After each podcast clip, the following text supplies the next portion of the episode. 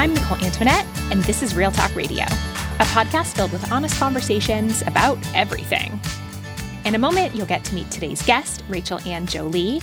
But first, I want to share that our show will be on hiatus for the month of April, returning in May with all new episodes. This hiatus, it's all because of a question that I've been thinking about for the past few weeks. Well, I think I've I've been thinking about it for longer than the past few weeks, but the past few weeks specifically. And it's a question that always seems to nudge me when I'm out on a quiet walk or when I'm in the shower or when I'm laying in bed at night, which are all the times when I tend to be the most honest with myself. And that question that's been coming up is how would it feel to slow down? The deeper that I go into my anti capitalist learning, which is very much part of what we talk about in today's episode. And, you know, the more I do that kind of unpacking, combined with my desire to continually and actively divest from the urgency of white supremacy culture, I find myself wondering how we might make our lives, our work, and our world just more sustainable for everyone. It's a huge question, I know that. And oftentimes those huge sticky questions, they make me really freeze up and I get really overwhelmed. You know, I can't possibly answer that big of a question, so I guess I'll just keep doing things the way that I've been doing them.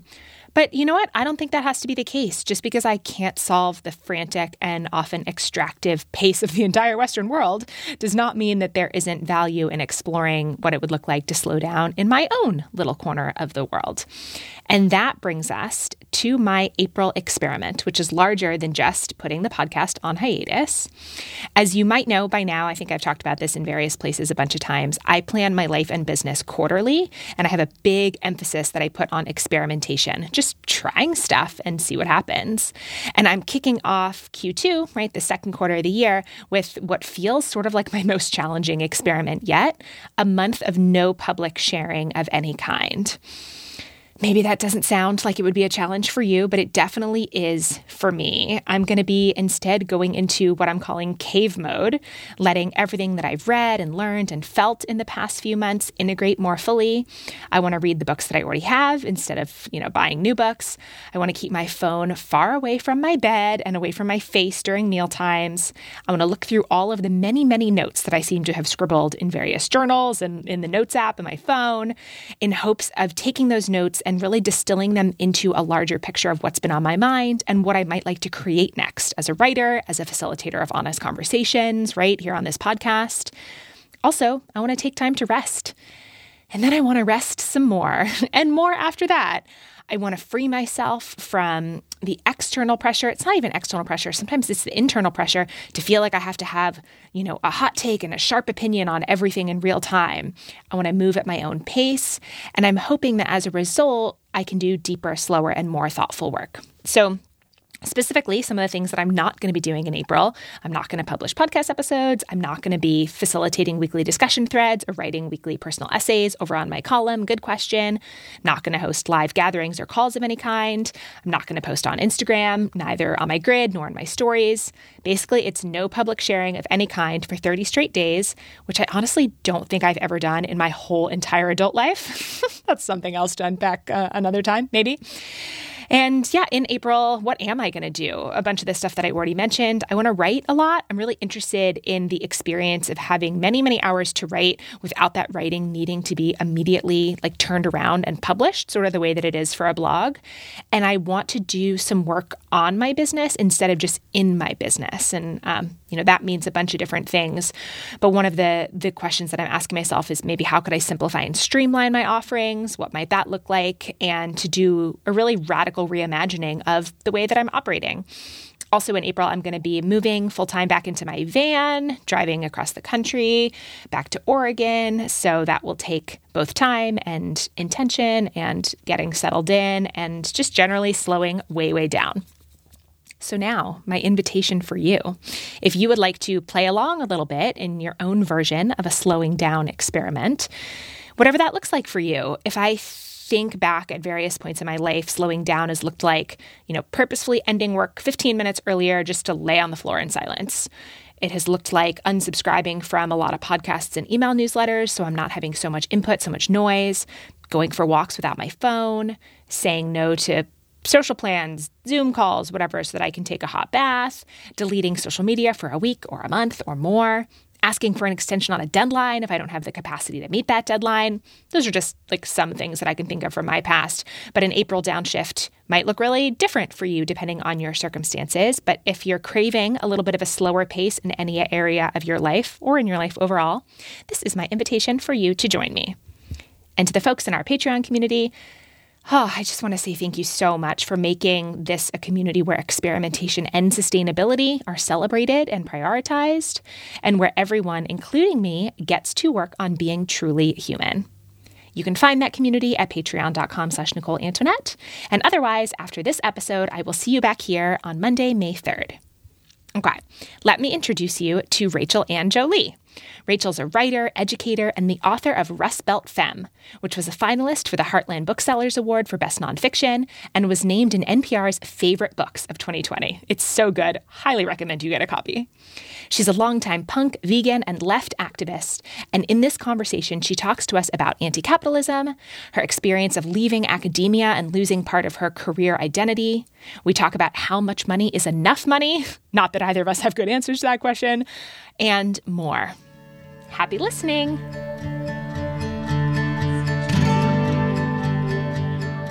All right, we are good to go. Raechel, welcome to the show.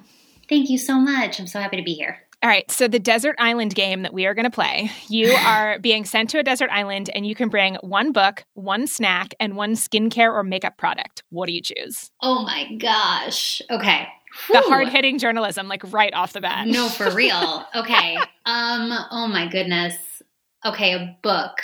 One single book. Holy cow. Oh, okay. It would be a toss up between something like, well, I will not say something like, I will say specifically Tiny Beautiful Things, the Dear Sugar, Cheryl Strayed, like, you know, her column consolidated into a book because it's just like good medicine, you know, to sort of read that probably when you're isolated and alone and i return to that book a lot.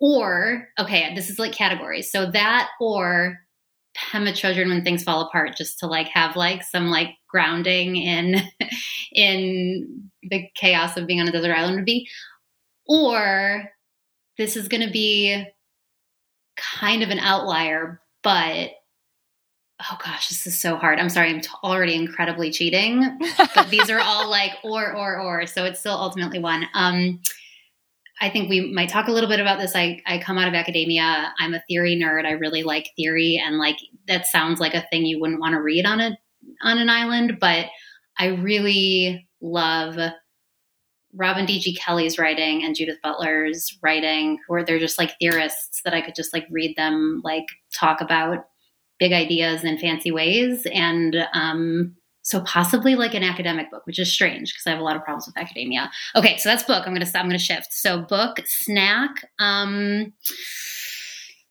oh gosh, these are really hard questions. Uh, like, can I? Can the snack be made in a blender? Can I have access to a blender? Sure. Yeah. Fancy okay. island. You get whatever you want. Great. Okay. Um, then definitely smoothies, I think, because I could I could get some variety. Like if I choose the the category of smoothie, I could get some variety. I am a person who feels better if I'm like eating, you know, fresh vegetables. And so I'll just throw spinach and whatever, you know, delicious thing I'm creating. And then a makeup item that, okay, here's my cheat with this. I get eyelash extensions, or at least I did regularly before pandemic times. So I would come in with fabulous eyelashes already, but I would bring lipstick too. Mm-hmm. Okay. What color? oh gosh. So normally it would be red, but I'll, I'll go with red. I was going to qualify yeah. that, but I'm going to go with red. I like that without context, if we gave someone the answer of red lipstick, s- like smoothies with spinach and Pema Chodron, and they had to figure out what the question was. I also uh, sort of appreciate that, like, that's like probably not an uncommon pairing for, like, I don't know, a lot of elder millennial, probably women out there. I don't know. Yeah. There's, it's probably like makes sense to people. No, I, I'm I'm I'm very into all of those things. I the two folks that you mentioned when you were talking about academia and theorists, I haven't read their work, but Tiny Beautiful Things and When Things Fall Apart are two of my like all time favorite. You know what so I call good. desert island books. So yeah. after you said both of those, my immediate thing was okay, we're going to be friends in real life, and I hope that you're prepared. um, actually, this makes me want to ask you maybe a slightly more serious or like broader version of this same question, what makes you feel most like you? Like, what's like peak Raechel stuff, whether it's mm. activities mm. or surroundings or I don't know, what makes you feel like you? I guess a semblance of my routine. I went from, you know, having history of disordered eating and body stuff that led to an unhealthy relationship with exercise to what now feels like an incredibly incredibly healthy and wonderful relationship with exercise. So like exercising every morning is like my thing and I want to do it. I don't need to do it, um, which is also kind of a relatively new shift that I could actually like frame it that way. But that feels like me. It feels good to like wake up and do that thing that I like know that I am going to do. Probably, I'm going to probably choose to do it every day, even though I can also am in a place where I could choose not to. But that I, but I feel like me when I do. Um, some kind of whether it's clothes or makeup, usually a combination of both, that feels femme. So some kind of femme wearing something femme that I tried and when the pandemic started and I wasn't leaving the house, I tried to like not put on makeup and just like wear comfy clothes or whatever and it just like didn't work for me. I just and nobody, you know, my partner saw me, but um we've been together for a while. I don't I don't need to like you know try to super I wasn't I wasn't like performing for him, but it was like for me I needed to put on the makeup that I put on and I needed to, you know, have some kind of like cute cute clothing item that felt like me. And probably like the t- like music on in the background that feels very like music's a huge part of my life. So like having a particular kind of music also would make me feel like me. Mm, yeah. Yeah, I have not worn what my friend Carrie calls hard pants, like basically since before the pandemic. And as someone mm-hmm. who has worked from home for a really long time and has never really been in a need to get ready in the morning type of job or at least not in quite a long time and the extent of that was like retail right which was not as much as as for other people it's interesting the relationships that you build with getting ready, whatever that means to you. And so hearing that it's like, oh, you didn't have to, but doing some semblance of that for yourself makes you feel good, like being able to realize, oh, I'm doing this for me and not necessarily for anyone else. There's something in that that's interesting. Mm-hmm. Yeah. Um, two follow up questions that came up, um, unrelated to each other probably, but when you mentioned that your relationship with exercise has really changed, I'm curious if you're open to sharing, you know, what you think attributed to that change, and then I'm also curious to know how you met your partner. Wow, it was it, lots of time is something that that shift required. I started I started having like sort of an, a, a pleasurable relationship to exercise probably in high school where I actually found I was like uh, I did literally like Tae Bo VHS tapes of like old Billy Blanks like workouts um, same, in my living same. room. Oh my gosh, amazing! Wait, sidebar: How old are you? I'm 36. Okay, I'll be 36 in a couple months. I figured from reading your book too, like a couple of the just different cultural references and timing. I was like, I think we're like almost exactly the same age. Yeah, yeah. yeah. Did you graduate in 03? Uh, from high school, you mean? Yeah, yeah, yeah, yeah. Um, yes. So yeah, so Tae Bo, which was which was important to me because I like attempted to do sports kind of like in elementary school and middle school, and I just like I did I was not I was not sport like I was not sporty. I did not excel in sports. So to like have movement that felt like fun was exciting, but but that was concurrent with in high school honestly it was probably like actual anorexia given given the how how little I ate. I was also struggled with bulimia. And so it was pleasurable movement, but it was also like very, very goal oriented, um, you know, to get to like shrink my body. And that was the case. I mean, goal oriented exercise that I actually enjoyed, but that served very much a purpose of getting smaller lasted for years and years and years. I think the thing that shifted it, I mean, one, I was living with the thing that a lot of feminists live with, which is that I was like, a punk activist feminist who, you know, read zines that said riot, don't diet. And I was dieting. like I was living with that contradiction. So I think being immersed in a culture that like, even if you're, you're living that contradiction, like at least I was, I was all of the sort of whatever Hollywood magazines, et cetera, that, that we, you know we grew up with um because we didn't have Instagram to compare ourselves to people on. But that was all like sort of being balanced by like cool, fat positive punk, you know, people of all genders. So that was part of it, certainly, like being part of punk and activist scenes and, you know, like learning feminism in school. And then also like really shifting, I guess. Yeah, so the vegan food blog world of like the 2010s, like 2009, 2010 ish, probably, maybe a little bit later, also introduced me to some really amazing, mostly women who were also sort of navigating being vegan and like interested in like wellness from sort of radical feminist perspectives. Muffy Davis, who I know is a mutual friend of ours, was one of those people. And just so having just like a community of people who were like struggling with the same things, um, being able to sort of talk openly about that, blogging about that that was part of the shift. And maybe it's also just partly age too. Like it was really just like a radical acceptance of you know my my body likely not ever going to be any smaller than sort of its baseline its like happy baseline and really just getting exhausted with hating it every single day and that ebbed and flowed for a little bit it wasn't like a linear path but it was probably a combination of, of sort of everything I just mentioned there.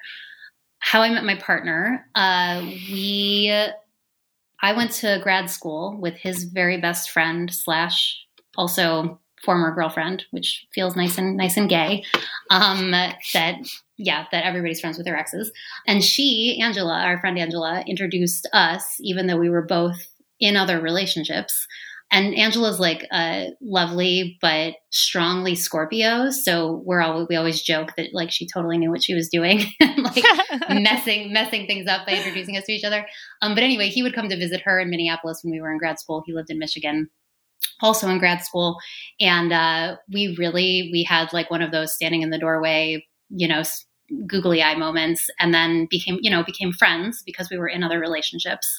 And then we were not in other relationships and very shortly after ended up together um, after a couple of years of being friends and had a really and just this is the place to be really honest um, had a really rocky really rocky re- couple couple of years long distance. Um, i found out i was not really set up for a long distance relationship. We found out a lot about each other. We you know we were getting together during my Saturn return. So just like my late and I had just left this other long term relationship. So we had a couple of rocky years, broke up for a little bit, got back together, and are going on like almost eight years or something of like solidly together for like five years, but like have been trying navigating this for like almost eight, which is wild.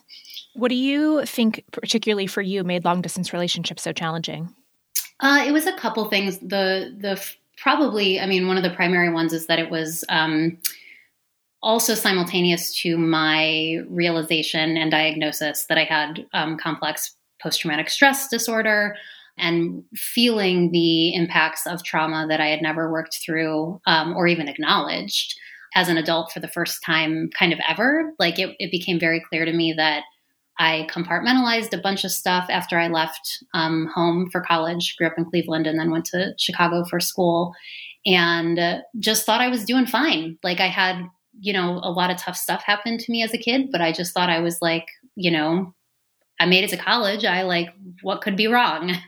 And then I went years just sort of coasting on that. And then when I moved to Boston for my first job after grad school, I had just left this long uh, long term relationship with somebody who provided me a lot of stability and uh, moved to a basement apartment with no oven and no stove, all alone, feeling a lot of guilt and pain for the break from the breakup, um, feeling fear about living for the living alone. I had always lived with partners or roommates prior or my mom prior to that. So that was my first time actually living alone.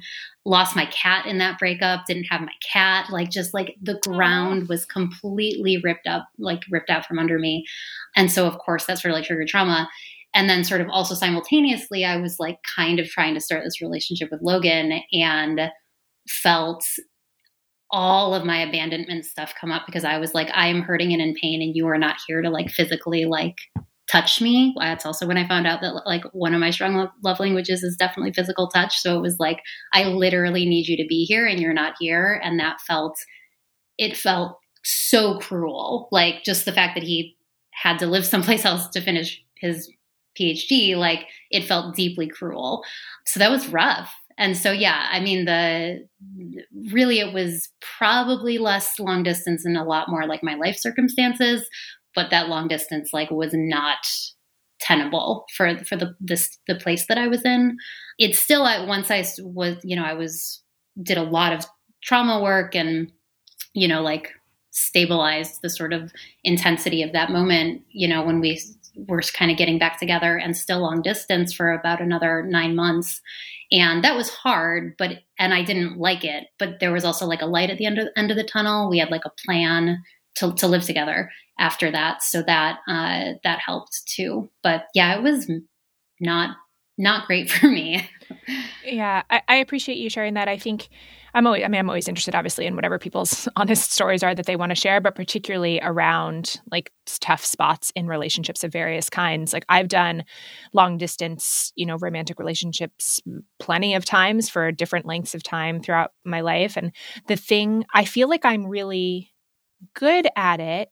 And yet I feel like it almost not necessarily stunts the relationship. I'm like thinking through this out loud for like maybe the first time, but something for me that I need to be able to feel like truly vulnerable with people, which, as honest as I am in a lot of kind of public storytelling places, that honesty doesn't necessarily feel vulnerable to me. I wouldn't really be mm. sharing it if it was, right? The vulnerability is like much deeper and, you know, it's with much fewer people. And yeah. what I need is sort of that like real time in each other's like actual messy lives like come down for breakfast with your messy hair like you're crying about this thing or there's just something about the like humanity of shared proximity that i find to be really necessary for vulnerability for me. Yeah. Yeah absolutely. Yeah. that that makes a ton of sense. I yeah. feel that so, pivoting a little bit, in your Instagram bio, you describe yourself as an anti capitalist writer and educator, about which I have many questions. So, I perhaps we could start if, if you would share more about what specifically you mean by that. Yeah, well, I could kind of work backwards maybe. I'm an educator because I do teach classes formally um, often. Uh, I've been teaching college classes since uh, I, I, was a grad student instructor starting in 2000, oh my gosh, time, 2010. And then um, have in some capacity taught college classes sort of since then in various states of um, job security or lack thereof. So I'm a te- so I'm a teacher. That's why I consider myself an educator, and I'm a writer because I write. Uh, I wrote a book. I write essays and uh, academic work and creative nonfiction. And one of my favorite newsletters, which I will put the oh, link to for sure. So oh my good. goodness. Well, mutual newsletter love to you. You as you know, I love your newsletter as well. Our newsletters um, are friends. That's what I like to are. think. In the in the world of internet newsletters, they're like going yes. on coffee dates and Absolutely. Yeah. Absolutely. um so and then the anti-capitalist part really like deeply informs how I approach uh, both of those things. I was introduced to even sort of the concept of anti capitalism through uh, activist work that I was involved with. Starting in late high school, uh, 9 11 happened um, when I was a junior. And, uh, you know, I was in a small town with a lot of, you know, conservative patriotism. And I knew very quickly sort of that I what I was what I wasn't basically, and it's you know sort of compelled me to find groups that I felt more more commonality with and more aligned with. And um, I had also been into punk music for a while at that point, and so that combination led me to to finding a sort of punk activist community in Cleveland. And they that sort of anti-war lefty group was also, you know, introduced me to anti-capitalist politics through like anarchist and communist theory and history and just, you know, contemporary anti-capitalist movements and protests. So I have sort of a traditional sort of lefty activist background in terms of of that and then that ideology is just something that feels um, incredibly important to be really vocal about and that's something i try to sort of that it, that like I said sort of informs my writing and my teaching. Like no student will get out of out of a college class of mine without you know, unpacking the the problems of capitalism, the harms of capitalism, and um, I think it's probably pretty unlikely that any piece of my writing that you wouldn't at least get a hint that I am not a fan of our contemporary economic system in this country. Yeah. Okay, well then maybe I can ask you to put your like teacher hat on for a second for someone maybe who isn't super familiar with what anti-capitalism even means. Can you give some kind of like a 101 almost? Yeah, totally. So capitalism, our economic system, is, you know, first of all, it's something that is a, a, a, social construct. It doesn't, we, we assume that it has to be, that it has to be that way, that it's just the way that it is, but it, but it's actually something that people have chosen to, to put in place. And e- even if we can get beyond like, oh, that's, it just has to be this way, the other thing that we're also taught to believe is like well maybe it doesn't have to be this way but it's it's the best way compared to all the other ways. And that's also something that's been very intentionally sort of taught and constructed by media and government et cetera. So that system requires that uh, an exploit the, the system of capitalism requires an exploitation of labor which means that somebody the, the in marxist terms like the bourgeois we could also just think of it as literally like the boss bosses um, uses the labor of other people who get paid less so that they can get paid more and take wealth away from workers in order to create a hierarchical system of people who have more money and less money. And capitalism needs what you know what we could call sort of informally haves and have nots um, it's not just like oh this is bad when republicans are in office because they make decisions that make it harder for you know having a good minimum wage. It's actually the system of capitalism itself requires that there will always be people who are in poverty because the way that labor exploitation works is that somebody um, in order for some people to have profit other people have to have that profit stolen from them through their labor, which isn't just happening in the US, of course, because US wealth also comes from the exploitation of labor in the global south and um, across across the globe, where we're also where there's also you know impoverished nations that that capitalism is is impacting. So I am against all of that, and you know, and and although I fully acknowledge critiques of nations that have attempted communist systems, I still believe that uh, indigenous, anarchist, communist ideas of how wealth could be distributed and how resources could be cared for and not exploited and shared. Um, I think those ways are possible and that it's important to say over and over and over again that those that, that they are possible and that they're worth exploring and fighting for. Can you share some specific examples of what does it actually look like to value and practice anti-capitalism in your real life? I'm yeah, this is a hard it's a hard like I mean I yeah. have like a bunch of things I could rattle off and I will, but it's it yeah, it, it feels complicated because it's the other truth is is that like when we live under capitalism, it's very hard to like live a vacuumed, isolated, non harmful participating in capitalist life. But I mean, and, said, and that's that's and that's true for everything, right? Like that we're all causing yeah. harm all the time, and yet right. that doesn't mean that like harm reduction, right? Like obviously, every yeah. Um, but you know me, I'm obsessed with a good but how though question, right? That it's like okay, so those are your values, like, but how does that actually operate? Yeah, totally. Yeah, no, absolutely. Yeah. So the one, the reason I was like, oh, I'm about to say the thing that I'm always like, uh, okay, but it is. The, it is important to think about like where you're making your purchases thinking about attempts at ethical consumption, even though there pretty much is no like actual ethical consumption under capitalism because everything is likely a product of some kind of exploitation. But can you find ways to, like you said, practice harm reduction in terms of, you know, buying local? Um, clearly, like Nicole, your uh, the way you live your life, like not owning property per se, those kinds of things that that make people thoughtful about consumption is what I'll say.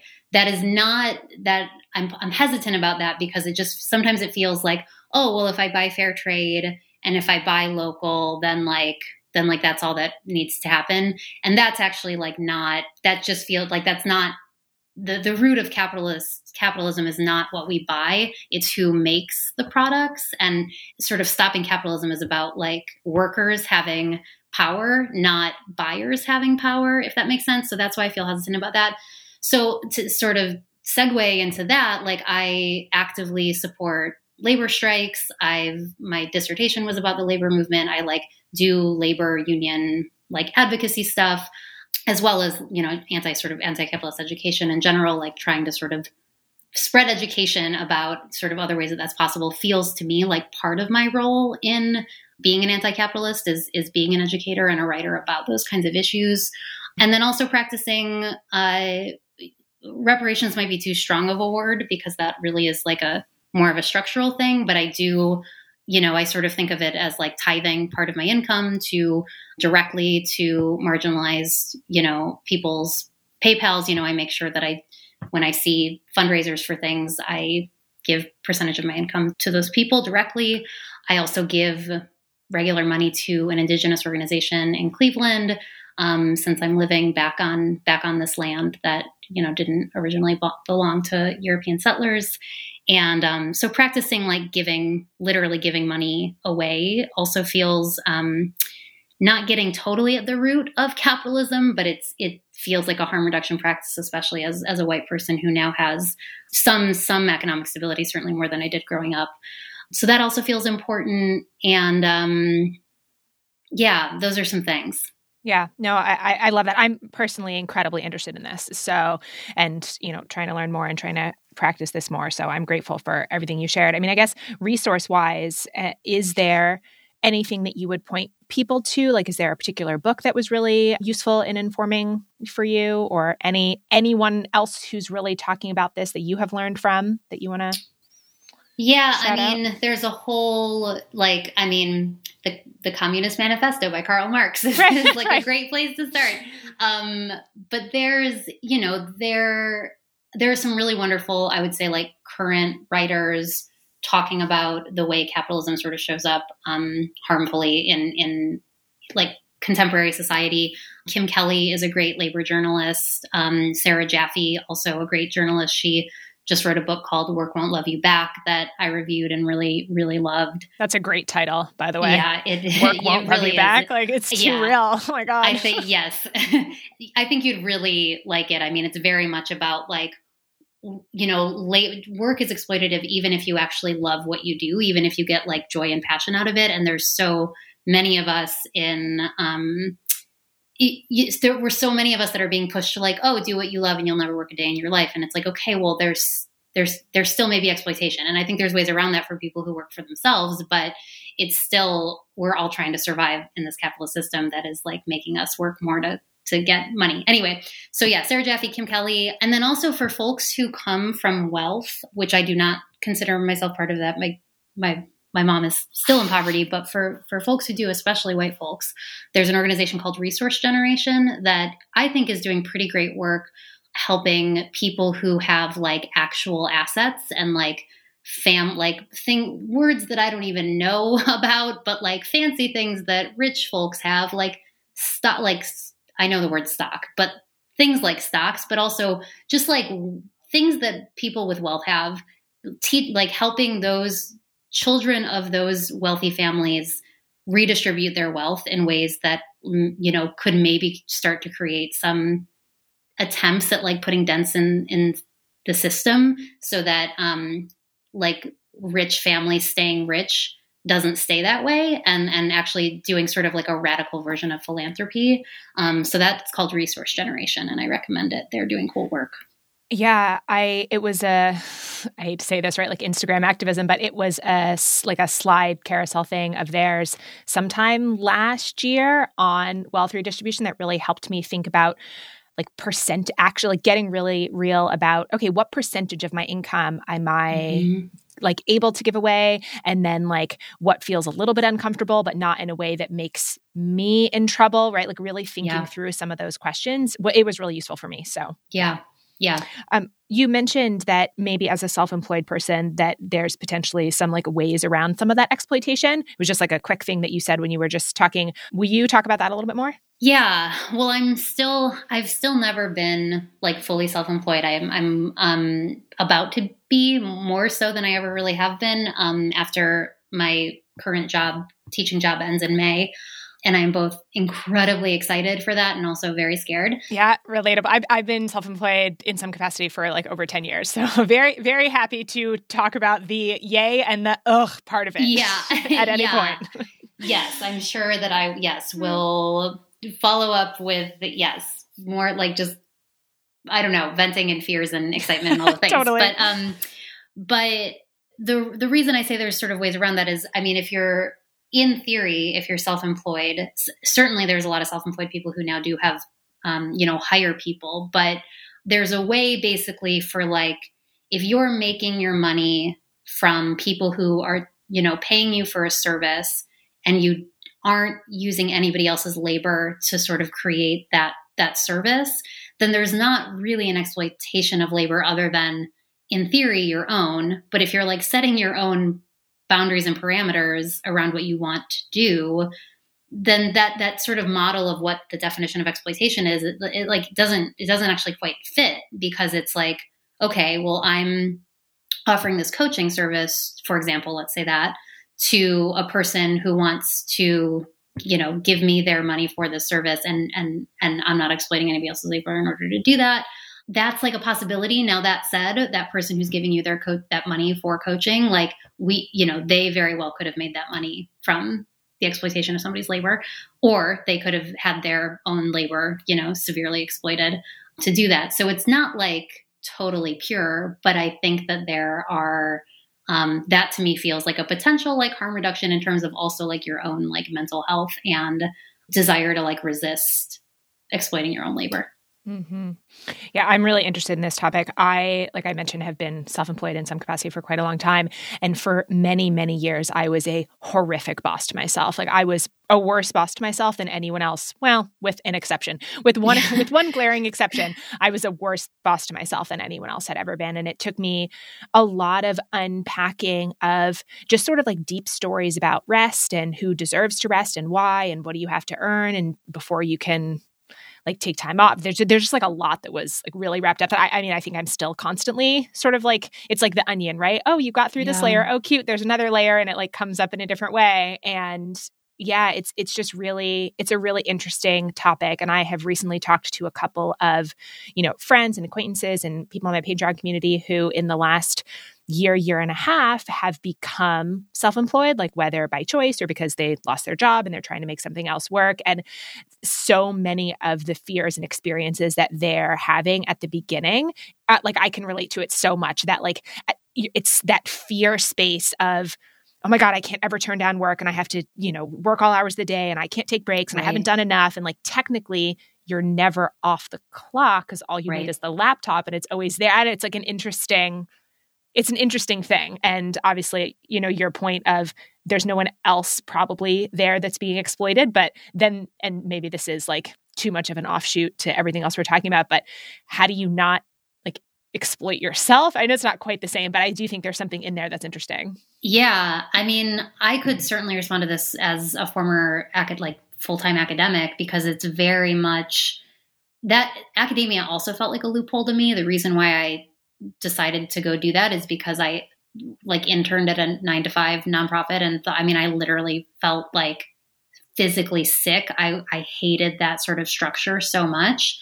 And in academia, you technically, yeah, you are technically being exploited because there are administrators who are making like seven times as much money as you and, you know, benefiting from your teaching classes for like not ma- and not making very much money. But it's common in some academic departments that like you don't you're like your chair is not like the chair of the department is not going to like breathe over you while you're making your syllabus or like observe your classroom so really like you're responsible to your students and like i love teaching so that didn't feel like that didn't feel like an exploitative dynamic in the classroom itself. But that said like and it, well okay I'll, I'll bracket that for a second. And then but then you're also you know you're supposed to like be researching and writing kind of like all the time. And there's no clear because it's not nine to five, there's like you could literally be working on journal submissions or book book edits for these things that are supposed to magically get you a tenure track jobs that you know pretty much don't exist anymore um, for any of your listeners who are from academia though they will know they will know this story very well but you're supposed to just like work work work work work nonstop and a lot of us love it like a lot of us love writing and thinking and doing this stuff that certainly for me growing up in a blue collar like working class town with a single mom who worked really shitty jobs like it felt like the dream that I was like getting paid to like write and read. Like that felt like mind blowingly easy. But I was, I would literally work every single day. I never gave myself a day off. And, you know, sometimes till like, you know, very late at night because boundaries just felt really impossible when they weren't being sort of enforced. And so it's very much like a double edged sword. I understand how it can be like that.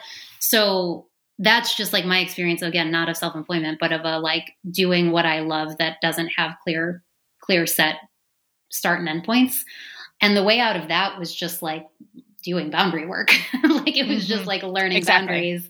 And maybe it would be harder uh you know there's so much in academia that is exploitative. Like they you know if you if you don't have that magic tenure track job then you get over overloaded with classes that which means you have stacks of grading which means you know there's like all these all these problems. So it became easier for me to be like i actually don't want to work on this they, oh also you don't get paid for research like you don't you literally nobody nobody pays you for your writing you just do that to like make it look good on your on your cv slash resume that's what we call it in academia I mean, I guess we call that that a bunch of places. People know what a CV is. Anyway, um, so any so it was like, wow, I don't want to like write something for free at midnight that may make it make me like lucky for a job in five years. Like I don't want to do that anymore.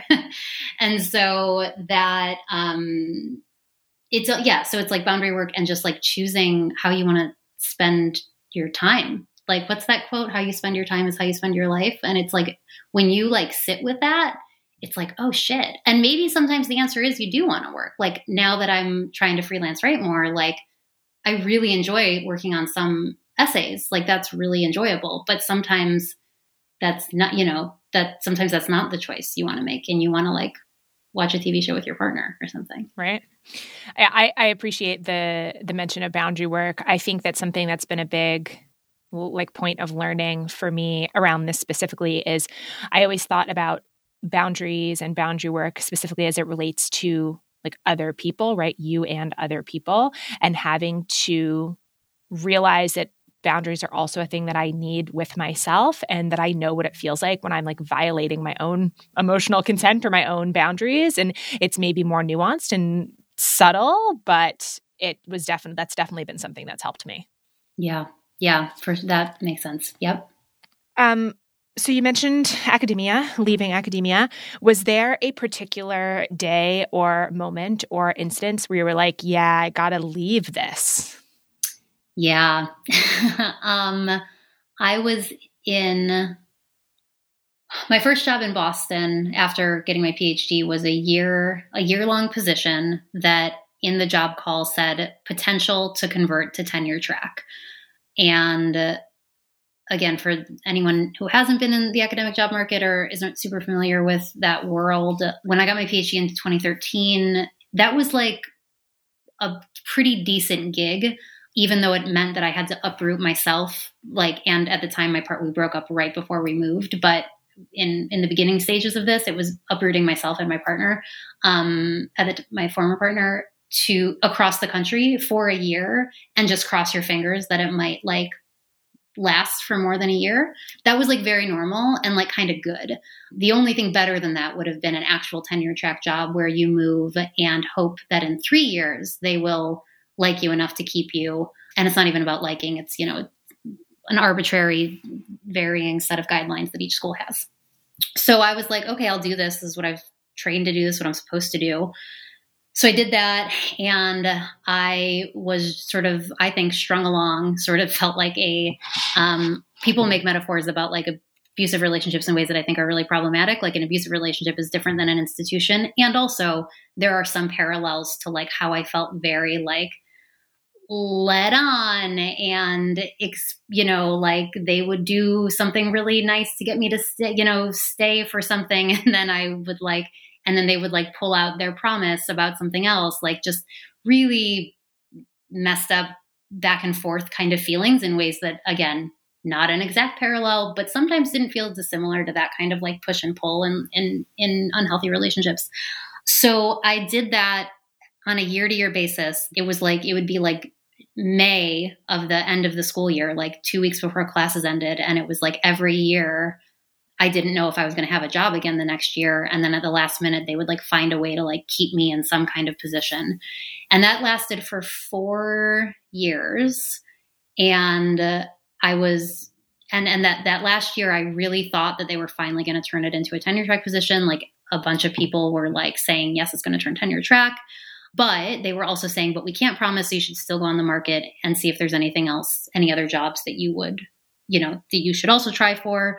So that was happening where Merrimack was maybe going to pan out or not. Sorry, I'm going to say their name on the air. I don't care. they, they, they did, they, it's fine. You can all know it's a school in Boston, um, outside of Boston. And, um, that happened the same year that I also had an interview for a job that I was a runner up for. And campus interviews to get academic jobs are really like exhausting three day long ordeals where you like are just like in meeting people and on for like 10 hours, three days in a row, doing presentations, having meetings, like do, you know, performing your best self to try to get this job. And I really thought I was going to get it and I was really excited about it. So I was like, I can even make peace with the fact that I might not get the job in Boston because I think I might get this job in, it was Minnesota and I was just like, so I was like, I think it's finally going to happen. I'm going to land somewhere.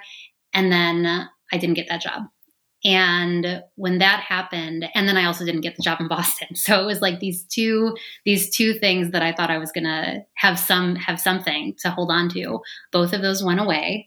And I went through probably the most, um, it was it was a dark dark depression. Um, one of one of the hardest ones uh, I'm, I'm i'm lucky that i haven't struggled with uh, i have mild depression and anxiety but I, I, haven't struggled with like long depressive episodes like sort of periods. This was one of them for like a few months. It was really really really dark. And i just knew that was like february or march of um 2018 i think and I just knew that I couldn't do it again. Like I mm-hmm. collapsed on the ground in public in tears, kind of drama, knew that I could not go through that again. You know, it was also so much grief about giving up that identity that I had fought like so long and hard for um, and banked on like for so long. But I just knew I couldn't, I couldn't keep doing it. So that's that's kind of a long version of that story but it was i mean i remember i thought i was going to get the, the call from the minnesota school. And i was right. I knew they were going to email me on a particular day and i was so sure that it was going to be right. And i like went to a coffee shop and i like was like so excited and i was going to like you know stop working for the day early and meet my partner for a movie and we were going to go see uh, one of the whatever Fifty Shades movie was. I haven't even seen like the first. I think it was like a Fifty Shades sequel, which I and I hadn't even seen the first one. But I was like, it'll just be so fun. Like we're gonna have something to celebrate. Like we'll just like go see this dumb movie in the middle of the afternoon. Like it'll be so great. And then I didn't get it, and so I'm like in a movie theater watching the Fifty Shades of oh Grey sequel. like, so like yeah, it was a very vivid day, and I was just like, oh my gosh, like who am like who am I anymore? So anyway, it was it was it was really dark. And and the the one last thing I'll say about this before I sort of stop talking, telling this long long version of it is that um this it's still true. I very much identify as somebody who left academia, but I at this point I still teach college classes, but in a very different um, as an mostly as an adjunct, which means that I get you know I I teach by the class. I'm not I'm not um, sort of beholden to any school on a contract or I have no security from any school on a contract is a better way of putting it, um, which is normally a very talk about exploitation of labor. That's very that's like a very bad position if you want to be an academic. To be an adjunct, it means like you get paid way less, you have no benefits, you have no security. But for me, the big shift was um, when I decided, okay, my identity is actually not an academic my identity as a writer who may adjunct on the side, that felt very different than like I'm a failed academic who can only get adjunct gigs, if that makes sense. It totally makes sense. I mean, one of the things that I was going to ask you, or like that I started thinking about as you were talking, was like specifically if there were one or two things that you feel like helped co- helped you cope with losing a part of your career based identity. And maybe what you just said is the answer. But is there anything else that comes to mind that like helped you to cope with that transition? Yeah, um, that I mean, I'll just reiterate that one because it's so huge. Like, just I mean, again, that sort of like radical acceptance, but like okay, I I'm I'm and practicing grief around that, you know, letting yourself grieve that and then just sort of like claiming a new identity. And it was like, oh, I'm actually going to have the guts to call myself a writer, which I had never I hadn't done ever even though in academia I was writing all the time. But like you just like that's not how you frame yourself in that in in those spaces. So that's a huge one. Second finding connecting with friends one who were going through similar things because there was a lot there's a lot of academics kind of always who are going through this. So i became very close with somebody who's going through um, the like the very basically the very same thing like being had been strung along sort of on year to year contracts and it didn't pan out.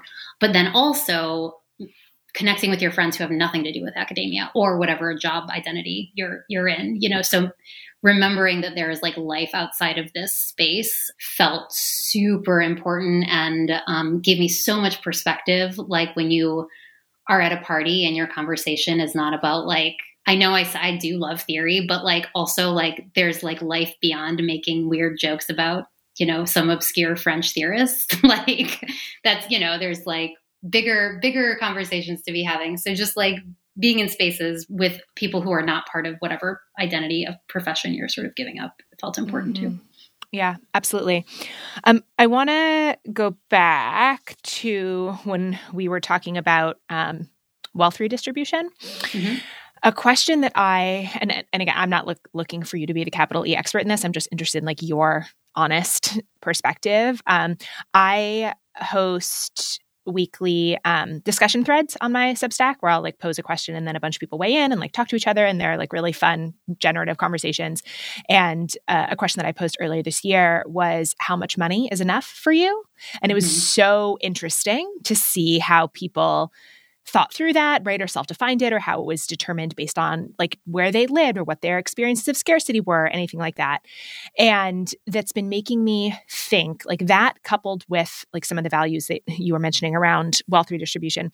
How do you think for yourself about like enough and saving for the future? Like, but not wealth hoarding, obviously. Like, I, I don't know. It's like such an interesting I think that it's a really interesting question. I think that it's a particularly interesting question that I feel like I'm only having with people who are in like a similar financial space than me. Like obviously I'm projecting, but I like don't imagine that Jeff Bezos is sitting around having these conversations. right. right. Right. Um, and yeah, I don't know. So yeah. how do you think, how do you think about that? Yeah, it's, it's, t- it's, it's a very, it feels like a very difficult question, especially, um, having grown up without seeing my mom not have a lot of money is maybe a better way to put it um, and which is also an understatement. Like we were you know late on bills sometimes without utilities kind of situations off and on and not feeling not feeling the need to hoard because of that fear about really really needing to have like a cushion so that I'll never be in that kind of position again. And not even just me but my my mom, who is still who who is still in poverty and who I gladly and happily support when I can, and and she's in a situation now after years of trying to like get the government to believe that she's actually disabled, which she is, which is a whole nother again another thing that could be its own episode in terms of like what the you know what our nation does to people who are human beings, but just like not deemed like productive people to human bodies to capitalism kind of thing. Anyway, so she's finally in disability. She can, um, she's like hanging in, but she's in, she's one of those many people in America who, if something really bad happened, like she wouldn't be able to afford, you know, af- afford something that would like that sort of like emergency stash. Like she's not, she doesn't have that. And so I, I consider myself like to to have that for her. And so that feels really important to me to have money for my mom. So I will just like name name that as like in my personal specific situation. that said, like I I don't know like there isn't like a magic number. Like I don't like I don't know how much that is. And I also like yeah, am now in a place where I'm like I like traveling. I like getting my eyelashes done. I would like more tattoos. Like, you know, these things that I like know I don't need, you know, all, all the all the stuff that it's like, wow, it's really nice to know that I could like stash some money away for like some fun, pleasurable things. And that feels really, really, really hard to have to have that and you know still choose to you know quote only give x amount to a particular venmo that i see on on instagram of somebody who needs it you know kind of thing. And i don't think yeah i don't think there is a magic answer. I think that i saw i saw the thread that that you that you posted about that and i like literally have had it open and like haven't read through it all but i'm like i want to come back to that. But i think like having these kinds of discussions is really helpful. And i also think that you're so right that like rich people probably like super rich wealthy jeff bezos types people like probably don't have these conversations and that's very telling and yeah i mean i'm rambling because like i've done a ton of like witchy sort of like money money work work around money work around thinking about money and um what I know as an anti capitalist activist is that my individual choices are not going to make or break the capitalist system. That I do know. I also really, you know, it's such a cliche now, but like the life mask thing, like also very real. Like if I gave away like literally all of my money and then my mom had an emergency, like, and I would have to like go fund me for like, you know, whatever, you know, I, the, it's, it's also important for me to know that I'm like, can be taken care of so that I don't have to like, um, be enough, you know, to, to the, so, so that I can have that so that I, I don't know. I'm, I'm like rambling because I don't, I don't have, because I, I, don't have an answer, but yeah, um, no, and, but I appreciate that because like, that's what an honest conversation is, right? Because yeah. I, I, didn't expect you to be like, well, here's my 10 point perfect answer. Right. I mean, I certainly don't have one. I, um, do you know Bear A Bear? They're my business coach. I don't know if you know, you know their work at I all. I am vaguely familiar. I know the name. I do know, okay. know the name. They're fantastic. Highly recommend. Very similar values. We were having a conversation about this in one of our sessions, and one of the things that they said, and I forgot who they credited this with, but it was someone that they had worked with, was um, the idea that you deserve to have a future, mm. and that it's you know the idea of almost bumping up against well investing in the stock market to like have an IRA, for example, right? Like that type of stuff. Like, where is that at odds with values or not? And sort mm-hmm. of this mm-hmm. idea of you deserve to have a future in which like you are not trading hours for dollars, right? Mm-hmm. At a mm-hmm. certain point or at a certain age or a certain level of ability, right? Like any of these things. And I don't know, I like really have sat with that. It was a couple months ago that they said that to me and thinking about, yeah, figuring out like what enough looks like for me right now and then doing whatever some like rough math is to like what is the savings that would need to be accumulated? I mean granted it all seems like monopoly money. I don't think i would ever get right. to whatever this number is. That's like a separate question. But to be like okay and then not amassing more than that right? And right. like thinking thinking about that has been at least helpful for me to sort of conceptualize like what enough is. And i also have struggled quite a bit I'm interested in when you just lightly mentioned your like witchy money work. I have a follow up question. I, I want to know more about that. But I, I have definitely struggled with giving myself permission to like thrive and not just survive. Like mm-hmm. when you mm-hmm. said travel and tattoos and getting eyelashes done, right? This type of mm-hmm. stuff. Like we also deserve pleasure. It's not a competition of like, I don't know who can keep their needs the smallest and therefore is the most morally pure. Like there's something really fucked up in that as well, I think. Yeah. I mean, yeah, I'm right there with you. I think, yeah, that's all true. And it's also like, um, it's just hard. like I'm not being mm-hmm, so mm-hmm. inarticulate because it's, it's just really hard. And one, one thing, um, I, I, wrote a newsletter about um, the concept of mutual aid uh, a few months ago, and uh, sp- specifically from from the sort of discussion that like there's actually often not a lot of mutuality in when for example those like venmos that you you know people when people who need who need money and you give to their venmo it's unlikely that you're ever going to like get anything back from that person you who you may never meet or see again which is you know obviously not the point but like so why do we use this term mutual aid to just to describe this what what could could feel transactional? And the actual like definition of mutual aid comes from an anar- like a turn of the century anarchist theorist who um, studied nature and talked about how like nature and indigenous scholars and rather indigenous people have talked had talked about this before Peter Kropotkin um, did, a European anarchist, but um, because it's his def- his definition, he talks about you know nature gives without the expectation of anything in return because they know that the whole ecosystem, in order for the whole ecosystem have to function, everybody has to like be okay, and uh, I fully agree with that. And so one one thing like I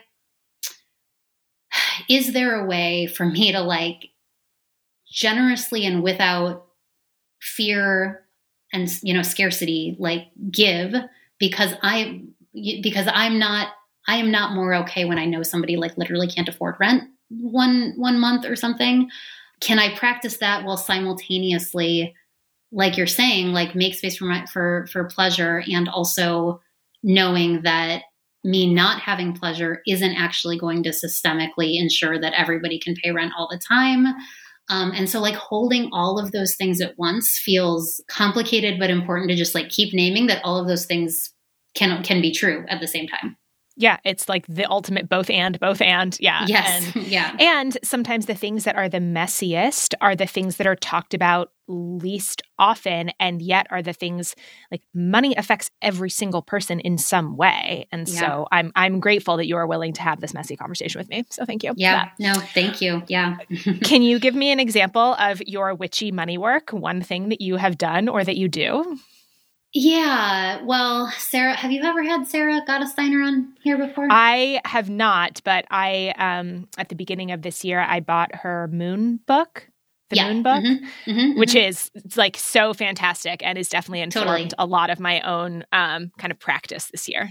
Totally. Well, so yeah, I, I bring her up because so yeah, I have I have she has a lot of she had like she has moon like planners and journals and then she has the book and then she also had a moon a money moon zine that came out a while ago and that like talks about like money magic with the moon cycles and she also identifies as anti-capitalist and you know so through sort of a critical lens that is a lot of like unlearning scarcity um, that's something that i also really you know believe as, as an anti-capitalist like anti-capitalism teaches us to believe that there's scarcity when actually if wealth was redistributed, like everybody would have enough of everything, including pleasure. Um, so you know, it's not scarcity; it's just how it's how the distribution is happening. Anyway, so practicing unlearning scarcity, learning receiving, and using the moon cycles to like practice some manifesting, which is also like you know a complicated term that thankfully Sarah and a lot of other lefty witches um, complicate and make sure that um, you know folks don't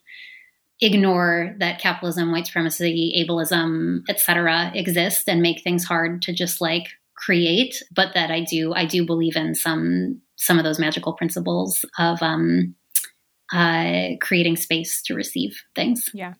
Well, and um, you know, folks can definitely look up her work for sure if they're mm-hmm. curious.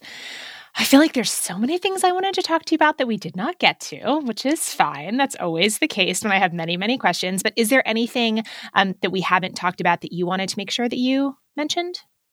Well, this is random, but I just like had the realization that I talked about how gay my relationship was, and then used he him pronouns to describe my partner. Um, my partner is trans, and I we are very queer, and it's just something I wanted to mention. And in yep. case that was confusing, that I was like, it's so gay, and then I'm like, my my boyfriend named Logan.